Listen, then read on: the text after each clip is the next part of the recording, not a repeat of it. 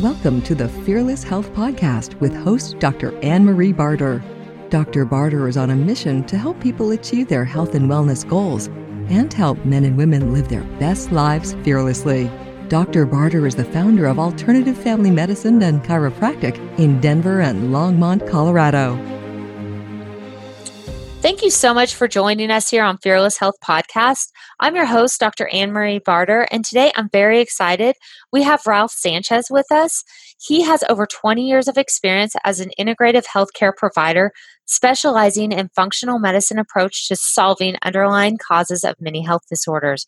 For the last 18 years, his research focus and study has been centered around metabolic and biochemical underpinnings associated with Alzheimer's disease and the progressive research that is building the foundation for brain deterioration strategies, both Alzheimer's and dementia.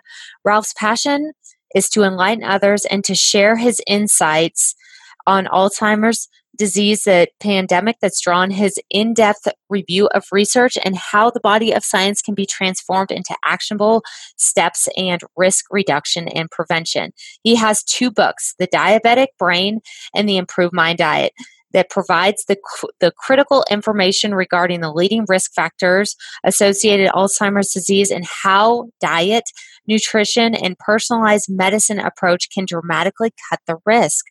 Thank you so much for being with us here today. Oh, and I'm so pleased to have the invitation, Dr. Barter. I'm really looking forward to our discussion. I am too. I am too. So, this is a really important topic. Brain deterioration is becoming more and more common, and um, it starts very early. And I would love to hear your story because I believe it highlights that. Well, thank you. Yes, as a matter of fact, uh, my journey be, uh, somewhat began with an awareness of my own risk for cognitive decline as I aged. But really, what started the journey was I was reviewing some information following a uh, conference uh, led by a uh, well, he's referred to as the father of functional medicine, Dr. Jeffrey Bland. And there was a note that he had put into his uh, handouts regarding a marker, a genetic marker, uh, which is referred to as the APOE4 genetic variant, which is very well known now, very well known now, and is the um, most validated genetic risk marker for looking into uh, an Alzheimer's risk issue in any uh, individual.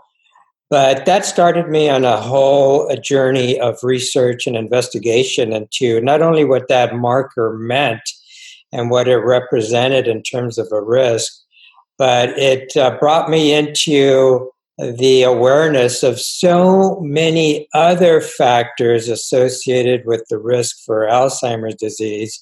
And the more I looked into it, the more I realized that I had some significant risk factors associated with uh, a potential, a potential for cognitive decline and dementia as I aged. And uh, uh, two big ones was a, um, a history of severe brain trauma I had uh, fallen asleep while driving and uh, crashed into a telephone pole, in my head uh, had a severe injury as a result of um, I didn't have my seatbelt on. So I went right into the windshield, and I almost died from that experience. So, uh, brain trauma, a history of brain trauma, and a severe concussion like that can really raise your risk for uh, dementia as you age. Uh, the second thing and third thing that were involved in my awareness was the uh, work that I had been doing prior to getting into medicine, which was landscaping. And I was young and uh, I'm not very uh, smart about uh, how I was going about my business. And uh, in my landscaping business, I was using pesticides without protecting myself, without being really, really careful about how I used them and my exposure. So I had pretty severe pesticide exposures. And sure enough, I started to feel pretty lousy. uh, soon thereafter and couldn't figure out why because I just didn't put two and two together. I didn't have the uh, the knowledge uh, about uh, how all this worked, of course. And lo and behold, years afterwards, I discovered in um, looking at all of this once I was in my practice, because I was uh, searching for answers to my own health issues as well too. And I discovered that the pesticides and herbicides that were used at that time were laden uh, were with mercury. And so a light went off in my head, and I go, oh my God, I probably have accrued a very severe body, what's called a body burden of mercury. And so I did a uh, standard medical, uh, what's called a provocative test, metal chelation test. And sure enough, um, my mercury was off the chart. And I didn't have a significant amount of amalgams, which can be associated with a uh, higher uh, mercury body burden. As a matter of fact, I only had two small ones. But my mercury was off the charts. And so when I embarked on taking care of that through mercury detoxification protocols, I felt so much better. But those were three of the major um, uh, pivots in my life the brain trauma, the pesticide exposure, the realization that mercury had accumulated in my body. That really uh, opened up my eyes to my potential risk for uh, cognitive problems as I aged. That's an, an incredible story. And I don't think most people put it together as soon as you did um, to to realize it was maybe mercury pesticides and the brain trauma that contribute to that well yes and um, you know now as, as, a matter of fact back then uh, this was in uh, the late 1900s 1997 98 and uh, you know the, the the thing around alzheimer's at the time was people were really wondering well what the hell caused it right? Uh, nobody really had put two and two together as we have now you know it's been uh, over 20 years of research that has advanced considerably. But back then people were talking about uh, aluminum and mercury. Of course metals are well known to be uh, a big contributor to the potential for neurological disease. And of course, pesticides and Parkinson's uh, was a link that was really growing in terms of an awareness at the time. But um, nobody was really kind of putting all of these uh, risk factors together and saying, boy, if you have this kind of history, you know, you're probably um, at risk. You're probably at risk for a dementia or Alzheimer's as you age. Uh, so you better look into these factors. But there were only a few that were considered to be probable risk factors, not necessarily causative. You know, of course, people were looking at, well, what are the causes of Alzheimer's disease? And uh, so these types of issues, whether they would would be mercury related or other metals or even pesticides were starting to be um, recognized as a possible a link in this whole association with um, Alzheimer's disease. But so many other factors that we know now, you know, are a huge problem were really not discussed at all at the time.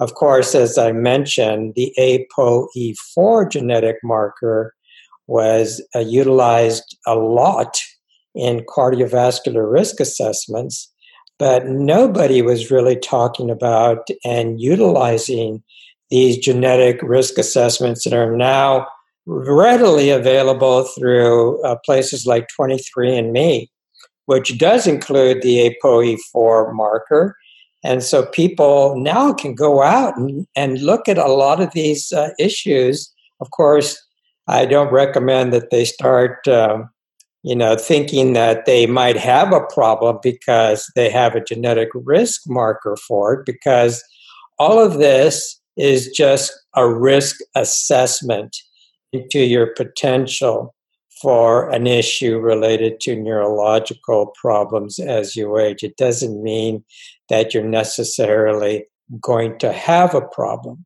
So, between genetic markers and toxins, there could be many other types of toxins that you're exposed to, you know, any sort of brain trauma, including um, strokes as you age. As a matter of fact, my book, The Diabetic Brain and Alzheimer's Disease, what I emphasize there and what I think is really uh, a huge problem, and probably the biggest for most people as they age, are metabolic and biochemical issues related to type 2 diabetes and cardiovascular disease that significantly raise your risk for a vascular dementia or an Alzheimer's disease as you age.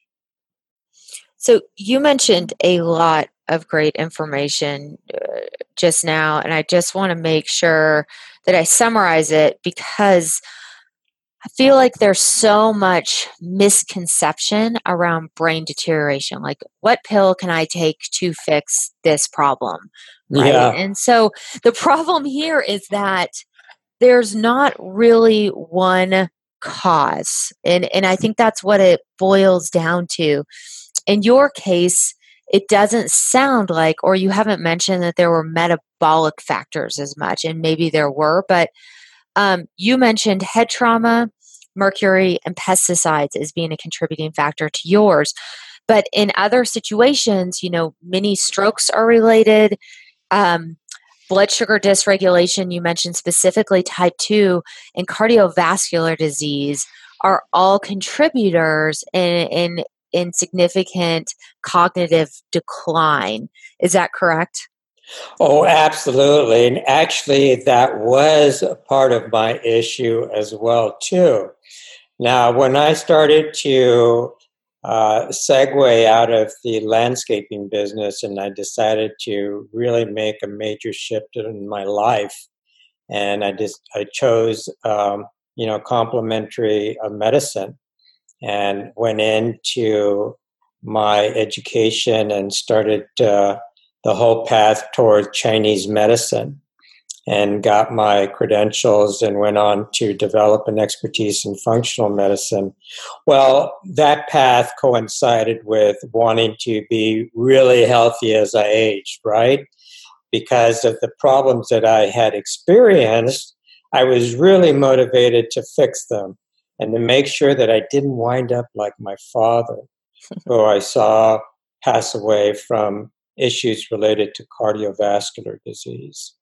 So, in my awareness as a practitioner and in the functional medicine model of putting two and two together, I realized that I had also a genetic risk for cardiovascular disease. And I had uh, also witnessed a decline in my mother's health, which I didn't know at the time because I wasn't uh, privy to what uh, she had um, you know been diagnosed with other than the fact that she was on a, a, a medication to control her hypertension. But that also clued me into the fact that she had some metabolic problems some cardiovascular disease risk issues. But i didn't know until uh, she started to develop some um, cognitive decline uh, problems which uh, morphed into dementia that i realized that she had metabolic syndrome through many, many years. And that had really uh, shunted her into this cognitive decline. Now, my mother and father were immigrants. And when they first came up into the United States, they worked at a factory. And that factory um, utilized a lot of metals in the work that they did. So they also had, both my mother and father had a severe exposure to metals while they were working in those factories for many years.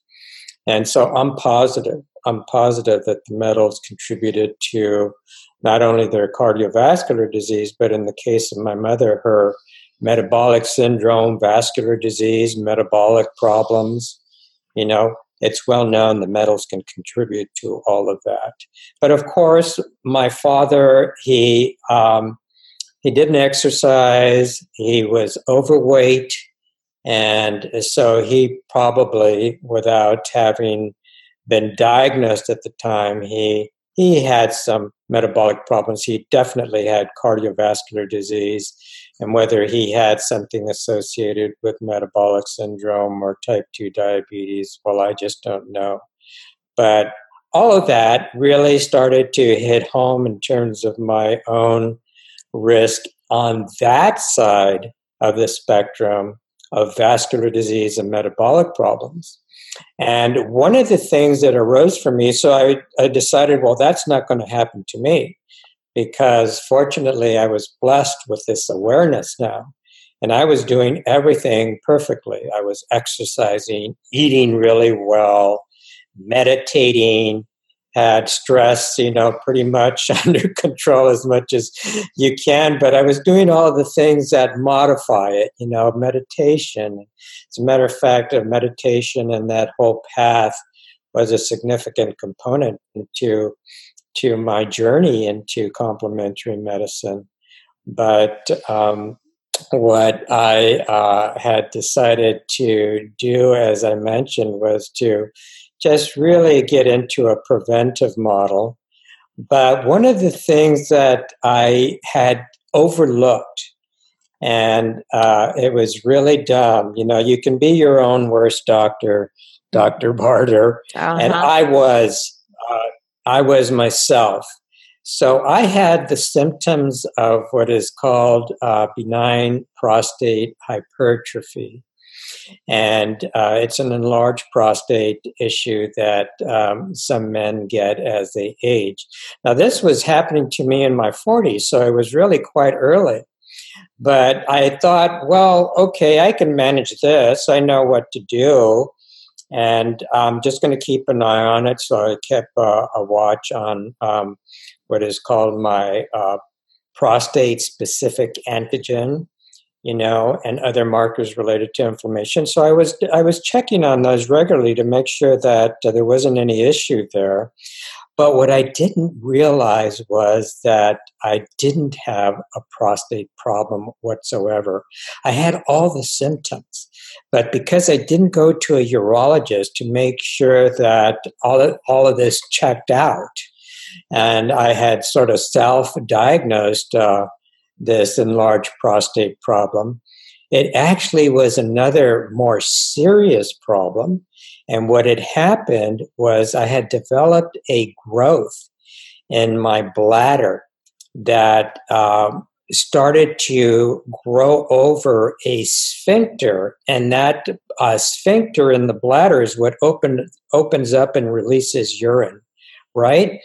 And uh, it, it wasn't um, allowing the release of urine when the sphincter would open up because that growth would fall over the opening and inhibit the release of the urine. So it looked like uh, a prostate problem with difficulty urinating and uh, frequency and whatnot, but it wasn't a prostate problem at all. So, in checking my blood work and in my PSA, one day I looked at my kidney markers and I go, oh my God, these are going up. What is going on here? So I rushed to the urologist and I said, I don't know what's going on here, but I know this is not good.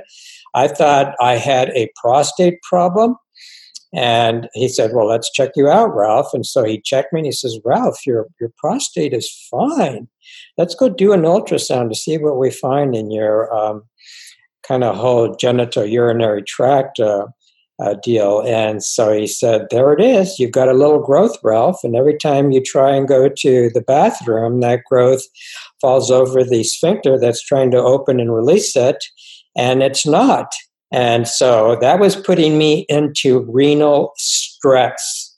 And when you put yourself into a renal problem like that, all kinds of other problems can kick up. And what had um, had developed at the same time was my blood pressure had started to rise, my blood sugar had started to rise, And I'll remind you that I didn't have any other risk factors associated with the onset of these problems, right? My diet was perfect. I was exercising, meditating.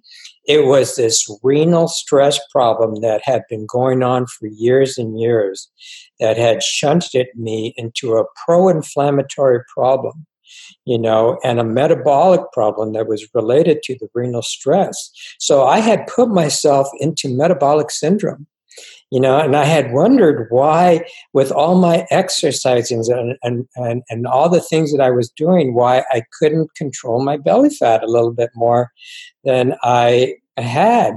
And so that was one of the reasons I was slowly developing insulin resistance and a hypertension that coincided with all of these metabolic problems. So I had really thrown myself into a big, you know, cardiovascular metabolic stew. And uh, I didn't realize it at the time, but, you know, this is what, um, you know, is common in aging for people that don't have these problems with, with blockages in their urinary tract, but it comes about because of dietary and lifestyle issues and stress. And it all just brews for years and years and years and they don't realize it until their doctor finally says hey you've got a problem here. But that's been going on for 20 years now right? And what we now know about alzheimer's disease is that this is something that brews and uh, develops over 20 to 30 years. And when you put two and two together and you see that there is a parallel track in aging between uh, type 2 diabetes and cardiovascular disease and how that starts to shunt into you know pro-inflammatory and oxidative stress problems that puts your brain at a much larger risk for neurological disease like a vascular dementia and an alzheimer's well, this is a lot of what's going on in people in today's world. What what would be some early cognitive decline symptoms that maybe someone would see in their late 30s early 40s that should give them a clue like i i may need to go get checked out i may need to really get a workup to get the whole picture well, you're not going to see problems in your 30s. And that's that's the issue. You know, for a lot of people, but what can start in your 30s quite easily, and we even know that it starts in adolescence or even younger, you know, are metabolic problems.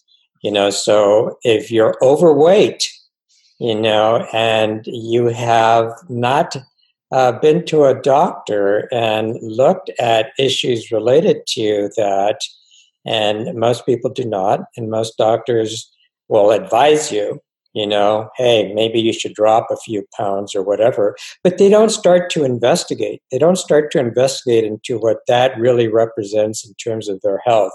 Are they shunting into metabolic problems? Is their blood sugar going up? Is their hemoglobin A1C going up? Are there problems associated with inflammation and oxidative stress. They're not looking at things very comprehensively, especially if you're on an insurance based uh, care program.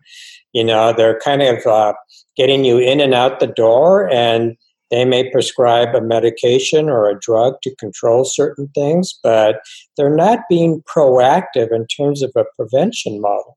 So there's nothing in your 30s that's going to clue you that you're probably on a track you know, for all of these problems as you age. Now, of course, it can get worse when you continue on uh, into uh, a 10 year path and now you're in your 40s. You may start to feel not so good, you know, uh, you know, issues related to fatigue and and um, problems with um, moods, stress problems related to that. Uh, there could be lots of issues, but nothing that really is pointing to a cognitive problem yet, you know, but this is where it all starts. This is where it all begins to brew, particularly, particularly if you have, you know, genetic markers which really raise and converge with these other risk factors to start to morph into a degener- degenerative problem, you know, as far as your brain function and your cognitive health. You know, so if you're not working with somebody that really understands the big picture, um, you're it's going to get overlooked because most people certainly don't understand this. Of course, I describe all of this in great depth in the diabetic brain and Alzheimer's disease, which is available on Amazon. And I have uh, solutions that are built into the explanation of all of that, which is a personalized medicine approach and tracking your biomarkers, your markers of inflammation and oxidative stress. You know, looking at your genetic risk factors along with that, um, making sure that you're looking at issues related to toxins and, um, uh, of course, vascular disease and type 2 diabetes, and uh, finding somebody who accepts this model because this model is thriving. You know, now we have clinics, now we have institutions that are incorporating this type of vascular metabolic approach to uh, looking at a person's risk. And uh, even in somebody that's a little bit older and is showing what is called mild cognitive impairment, which is the stage that precedes the onset of more severe cognitive decline in Alzheimer's disease. Um, they're looking at these problems, they're looking at inflammation, and they're actually doing some reversal of these cognitive problems, and of course, all of the other factors, so that they're saving these people from a dementia or Alzheimer's later on in life. So, this is nothing that is coming down the pipe. It's here now, and that's what I emphasize. You have to find these people. I have a program that I uh, that I've initiated recently. It's my Brain Defend program, and that's exactly what I do. I coach people into understanding what this could possibly mean for them and looking at the risk factors and advising and coaching along with the dietary and lifestyle factors that are really important to assess and control in terms of modifying your risk. But in my Brain Defend program, I have a three cornerstones that are actually, in my mind, and based on all the research I've seen, the three most important approaches to preventing an issue with uh, dementia or Alzheimer's disease as you age. And I call it my three cornerstone program, which is built on neuroprotection. And what that implies is looking at issues of inflammation and oxidative stress and toxins and controlling that, modifying that, looking at how those problems can be reversed. And it's very important because that's one way of protecting your brain from cognitive decline. The other thing that diet and lifestyle, like exercise and certain nutrients, uh, are really important is in a whole model of growing your brain as you age instead of letting it shrink. And that's literally what happens as you age. Your brain will shrink, which is a correlate to cognitive decline and dementia and Alzheimer's. And there are approaches to actually continue to encourage your brain to develop new brain cells. It's called neurogenesis. So that's my whole rejuvenation factor in my Brain Defend program. And neurogenesis is really, really an important point and focus for anybody in their lifestyle and diet and in their stress modification. We now know that if you're into these approaches and enhancing your cognitive health as you age, you can even sustain some brain damage associated with a pathology characteristic of Alzheimer's disease and not show any problems with cognitive decline. So, what I'm saying is, you can actually have a disease going on, but you can compensate by having enough what's called cognitive reserve through these um, approaches in neurogenesis that actually protects your brain as well against problems associated with brain aging and brain pathology.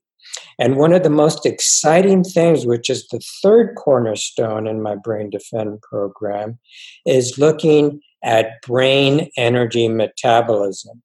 We now know, so you asked me about people in their 30s and 40s. Well, as I said, they can have other problems associated with vascular disease and metabolic problems. They may not be aware of, but it could very easily show up in that belly fat, you know, and issues of fatigue. And of course, uh, people like uh, that may not be eating well, they not, may not be exercising. And that will coincide with what's called a preclinical stage of Alzheimer's disease, meaning no symptoms. But the disease process is actually starting in your brain. So that's called the preclinical stage of Alzheimer's disease, where some of the pathology related to inflammation and uh, what is called amyloid protein and tau protein. These are the proteins that eventually form the lesions in the brain associated with Alzheimer's disease pathology. But all of these things start to actually take place, like I said, 20 to 30 years. So they could be taking place in your 30s and 40s. And uh, one of the things that the research in the last five years has really started to ramp up around is that a lot of people, especially people with the ApoE4 marker, they don't metabolize glucose that well in their brain. So they have a hypometabolism. Their mitochondrial function, the mitochondria, the energy factories in your brains. So their mitochondria, because they're not able to sustain a good metabolic energy producing activity because you are not able to metabolize glucose that well, well, the mitochondria become somewhat dysfunctional. It's like the engine that doesn't have enough or good enough fuel to burn and starts to sputter. And so you have um, a problem there with this um, uh, brain energy metabolism that puts you at risk as you age. And this is the big problem for women, especially. Now, like I said, you can be genetically predisposed. ApoE4s are more hypometabolic than other ApoE genotypes. There's ApoE2, 3, and 4. So if you're a 4, you can have one or two uh, copies of that gene. You are more predisposed to these problems. But the research is clearly showing now that these hypometabolic problems, these mitochondrial issues, start very early in life and they coincide with the preclinical model of Alzheimer's disease. And so the neuroenergetic component to my Brain Defend program, which is um, a really important component to all this and understanding how your energy metabolism is working for you or not working for you is really important. And we see how this works as a model for reversing problems in an aging person or somebody that has type 2 diabetes if they embrace ketogenesis. And of course, ketogenesis is all the rage, and that's where you're uh, through dietary and supplementation, ramping up ketone bodies to replace glucose as an energy substrate in your brain so that your brain is able to function better And that's a really important aspect. It could be crucial for somebody in the aging um, uh, tract where they haven't been uh, diagnosed or assessed in terms of these problems. But again, these can start very early on, and ketogenesis can be useful when you're younger to enhance um, either physical or cognitive uh, energy metabolism. But it can be a crucial point for somebody that's aging and I'm going to give you uh, everybody that hopefully is listening to this a real tip. Women have a really big risk as far as this concerned. And this is the connection that people have been wondering about. And this is becoming now mainstream. It's going to, in my opinion, explode in terms of an approach for women and looking at their risk at midlife because we now know the literature clearly states that if you're not looking at these problems at midlife, you have a much bigger risk for problems in late life, which is your 60s, 70s, and 80s. And women at midlife, as they go through the menopausal transition, if they happen to be a woman that has low estrogen as they segue into Good. this transition, Good. Well, right. Well, uh, well estrogen. I'm so glad you're bringing up the hormone component because we know that the estrogen feeds the brain. That's so important.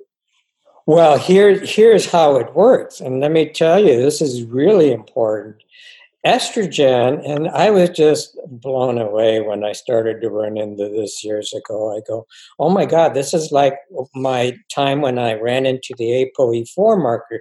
Nobody is talking about it, and it's huge. They were alluding to it, and the research was already starting to surface. But estrogen in women controls glucose metabolism. Mm-hmm. And if you start to shunt into low estrogen as you age, you no longer are able to utilize glucose effectively to sustain brain energy metabolism. And that is critical. What the research shows is that women, especially, as they age, if they're in this uh, picture of low estrogen and glucose hypometabolism that goes along with it, they can actually start to break down the fat in their brain, especially the myelin. It's called myelin that um, sort of uh, wraps around your nerve tissue and that myelin is a fatty tissue. And what you start to do is you start to break that down uh, to use the fat because your brain is looking for something to burn. So you start you start to actually break down the fat in your brain to support energy metabolism. And if you're breaking down the fat in your brain, that's not a good thing. So that's something that's easily overcome through ketogenesis.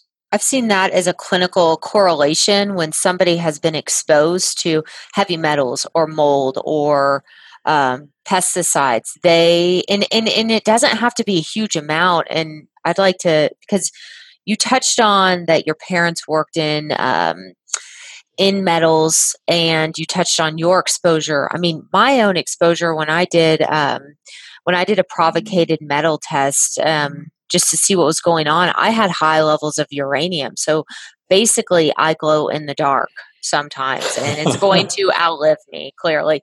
And I will tell you, I had no exposure that I knew of to uranium until I started thinking about the wind patterns from some of the old um, chemical manufacturers here that used to actually manufacture plutonium and so my the house that I would live in for the summer was right in the wind pattern right when wow. they had a fire. And so there was I had no knowledge of that, but it was just environmentally there and everybody got exposed. So there doesn't and, and I can just hear people asking, do oh well I, I didn't get exposed to metal. I'm not exposed to chemicals. Yes, you are. All the time. If you run if oh, you oh, yeah. run provocated tests, I mean uh, we ran one on a five year old recently, and it was astounding. I, uh, you know, and uh, and you compare that to a a 30 year old, someone that's been on this earth for 30 years. I mean, you absolutely do have heavy metals, pesticides. It's it's which ones, right? And it's you know chelating those out, but and I've also seen, and I'd be curious to know what you've seen from this standpoint, but I have seen so many women in their early 30s have incredibly low hormones already, both estrogen and progesterone, as we see an epidemic of infertility, right? Um, but I've seen that already in the early 30s. And I don't know if you've seen the same thing. Well, I used to see all kinds of fluctuations like you are seeing now, but when I was in, actively in my practice, I did a lot of hormone testing, especially for women. And um, yes, you know, lots of different fluctuations that would occur there. And, you know, a big problem, of course, is um, HRT in terms of um, you know, uh, young women. Which is, I'm going to stop you. Birth control. Which is hormone replacement therapy, right? Yes. Yes, yes. HRT, hormone replacement therapy, and that can be in the form of a um, contraceptive approach, you know, to, you know, that whole um, um, problem with uh, uh, averting a pregnancy. But um, that can actually um, put women into a whole other problem of excess estrogen exposure. And progesterone, it's really amazing. You know, I remember uh, at the time that I was in my practice, uh, Dr. Lee and his whole progesterone approach was really all the rage.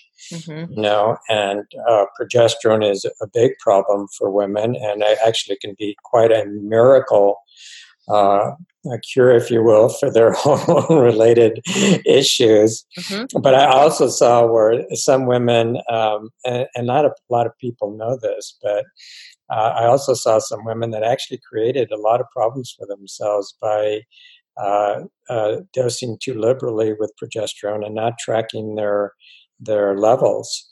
Uh, even though they, uh, in, in, the beginning, uh, felt much better Mm-hmm. Uh, there's an interesting correlation to progesterone and thyroid function. Mm-hmm. So, progesterone actually can support thyroid function. So, if you're deficient in progesterone, uh, your thyroid may be a, a little a weak, uh, your thyroid function, but you can overdo it. Mm-hmm. If you have um, an issue with your thyroid, that may be, be a, a low grade inflammation and you start dumping a lot of progesterone and really ramping up uh, thyroid, you can actually create a big problem there. So you have to be careful. The bottom line is right um, hormones need to be in balance you know it's, it's it's neither good nor bad but they need to be in balance. If you don't have enough estrogen you take too much progesterone you gain weight you have other problems right? But i mean or too much too much testosterone, you know, looks like PCOS, but PCOS symptoms. right. I mean, like we can flip every side of the coin, but from, you know, from what I hear you saying, and and also, I mean, I totally agree with you because what I've seen in practice on brain deterioration is it really, I mean, I think hormones play a huge role you know and and this is not like going out and getting on hormone replacement therapy.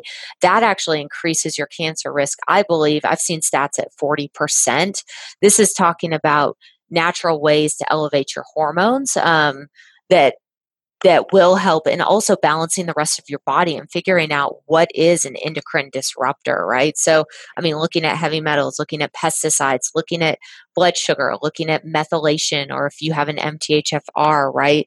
Gene issue, looking at cardiovascular risk, looking at blood pressure, looking at mini strokes, um, to name a few. And I, I think another point I just want to hit home that you hit on that I think is so important is uh, you said that some people in their 40s just feel fatigued and moody. And this is just not a consequence of aging. You're not getting quote unquote old. This is not the way it is. Something is completely dysregulated in your system.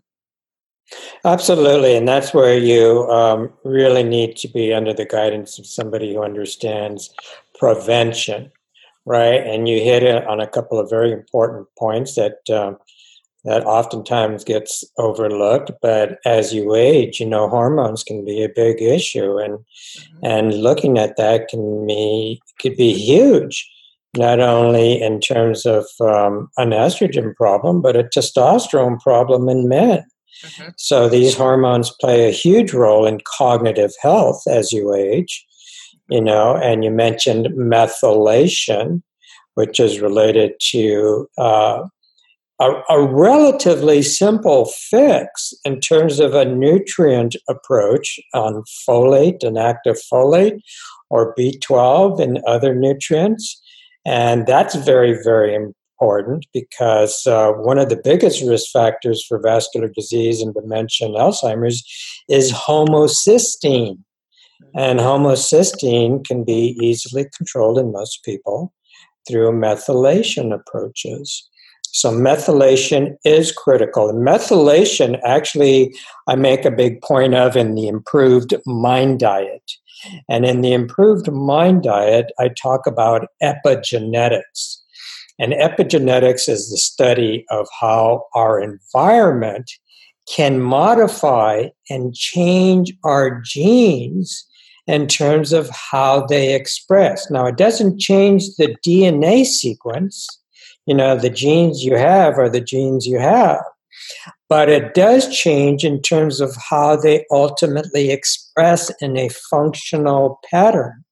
And methylation and that approach and the epigenetic um, construct of nutrition and, uh, and other environmental factors is huge. This is going to be one of the biggest biggest frontiers of Alzheimer's and approaches to modifying that risk that is coming down the line as we speak.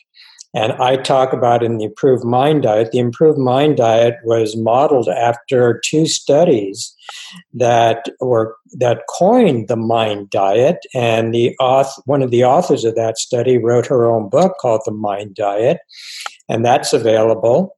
Uh, but I have uh, taken another approach, uh, which is talking about epigenetics and personalizing all of this to a particular individual. Because as good as the Mediterranean diet and the mind diet and ketogenesis and all of these dietary approaches are for people, sometimes they have to be personalized to make sure that they fit that individual best. And that's where the improved mind diet comes in because I talk about how this is really important in terms of a personalization tailored to you. Um, we all know the problems associated with grains and gluten. And so, a lot of diets that contain these as a healthy component because grains can be healthy for you, but in some people, it absolutely does not work, whether it's a gluten issue or a glycemic issue. Mm-hmm. Grains may need to be restrained or eliminated uh, altogether. Um, and then there is other issues. One of the things that I talk about a lot in the diabetic brain and Alzheimer's disease, and also in the improved mind diet, is glycation. And glycation is what happens when you have elevated blood sugar. That's actually the damage that's happening in type 2 diabetes. You have this glycation process, which is the interact- interaction of glucose with the proteins in your body which not only damage tissue and these functional proteins like enzymes that are very, very important in a lot of metabolic pathways, but it's the primary path of degeneration that occurs in that disease process. And that transfers into the brain. Glycation uh, actually morphs into uh, molecules that are called advanced glycation end products. And a very appropriate acronym for them are called AGES, A G E S, Advanced sure Glycation are. End Products. Mm-hmm. Yeah, and AGES are huge. They're really huge, and you can easily track that through hemoglobin A1C. It is a marker of glycation, not just glycemic control, but it's a marker of glycation. And guess what? In the improved mind diet, I talk about how that is a critical factor in how you cook your foods because the way you cook your foods can actually produce a lot of advanced glycation end products and other toxins that are very deleterious to your health and your brain. Uh, so, as a breakdown on that, this is basically burnt meat. Yes. so, that doesn't mean like super well done. That means grilling, and that means barbecue. That means overcooked meat can create this process as a takeaway. Yeah, browning your meat is definitely whether it's grilling or roasting and all of that. Look, you know, we all need to kind of uh, have to enjoy our food, but um, and I did my more than my share when I was younger of grilling and eating that way. Uh, but if you have these issues, you know, if you have uh, metabolic problems, if you have vascular uh, vascular disease risk, if you're a little older and all of this is starting to come together, you need to pull back. You need to be really aware of what all of this can mean to your health, and you need to start pulling back. So, in the Improved Mind Diet, I created a week's worth of recipes, and one of the things I emphasize is uh, slow cooking. You know, I eat meat. You know, uh, plant-based diets are all the rage now, and I totally support that. I'm not a person that can do that kind of diet simply because I need to have animal protein in my diet in order to feel uh, well and energetic. Um, so, uh, what I do with either my fish or poultry or my buffalo, I slow cook it. I don't fry it. I don't grill it. I don't blast it in the oven. I slow cook it. and if you can cook your meat under 200 degrees or in a slow cooker like that, um, well, that really makes a big difference. I just laughed because I can hear like a patient asking me, does it matter if it's fried? like chuckled, like I could just hear it like happening, like because you want to negotiate when you feel like all your favorite things are being taken away. Yes, it cannot be fried. That's correct. Yeah. So um, I love it. But, um, Go ahead. Yeah, I just want to interject that. Uh, you know, frying, it's really tasty, but uh, French fries, uh, French fries, as you know, uh, create a toxin, and um, um, uh, they it creates a toxin called acrylamide. And acrylamide is something that has to be uh, taken into account when frying these things. So acrylamide is a toxin, and French fries and potatoes produce that toxin when you fry them. You have to be really careful about how much you get of this stuff. Awesome. And this can be always measured on tests to check to see where you are um, on all these on all these issues and uh, topics that we talked about. Any um, listener takeaways that you feel like are important that we haven't addressed? I, I feel like we've covered a ton today. No, no, I don't think that we've left out too much, but uh, I encourage people to go to my website, the alzheimersolution.com. I have a wealth of information there. And um, look for my books, The Diabetic Brain and Alzheimer's Disease, and The Improved Mind Diet, which, you know, covers all of the bases that we've been uh, talking about as well, too. And um, you know, one of the things that I will provide for your um, listeners is a complimentary discovery session. So they can, uh, when you're uh, have this up on your website, uh, there there'll be, hopefully you can provide some links where it will come back to the alzheimersolution.com and it will uh, get them into an opportunity to schedule a, a discovery session uh, to ask a few questions. I also have a self assessment form, which is a lifestyle and dietary and uh, other risk factors uh, self assessment form that they can take and get an idea of uh, some of these issues as it relates to them.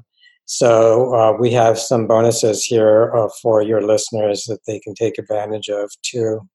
Well, fantastic. Thank you so much for joining us and just giving us all this helpful information today. That was fantastic. And to all the listeners out there, if you enjoyed what you heard, please go down and rank us five stars and comment so that we can keep doing what we love. Thank you so much for listening. If you enjoyed learning with us today, please give us a five star review, comment, like, and share our podcast with your friends and family. As always, if you'd like to learn more information about today's guest, please head over to fearlesshealthpodcast.com for links to their site and other educational resources.